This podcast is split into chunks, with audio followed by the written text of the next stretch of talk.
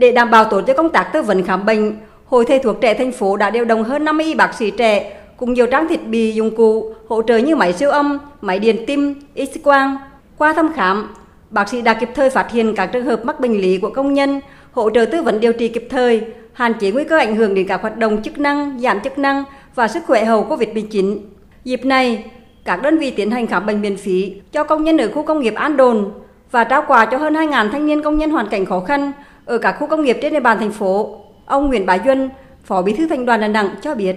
Trong cái đợt khám chữa bệnh phát thuốc đợt này thì chúng tôi rất là quan tâm đến về cái đối tượng những cái bệnh nhân mà hậu Covid thì trong chương trình thì chúng tôi sẽ bố trí máy siêu âm có những cái trường hợp bệnh nhân mà có dấu hiệu nặng về à, hậu Covid thì chúng tôi sẽ tiến hành chụp X quang và có những cái tư vấn à, chữa bệnh kịp thời. À, chúng tôi cũng có những phần quà để gửi đến cho các thanh niên công nhân có hoàn cảnh khó khăn tham gia các phiên chợ công nhân có điều kiện mua sắm những cái vật dụng cũng như là có những phần quà miễn phí.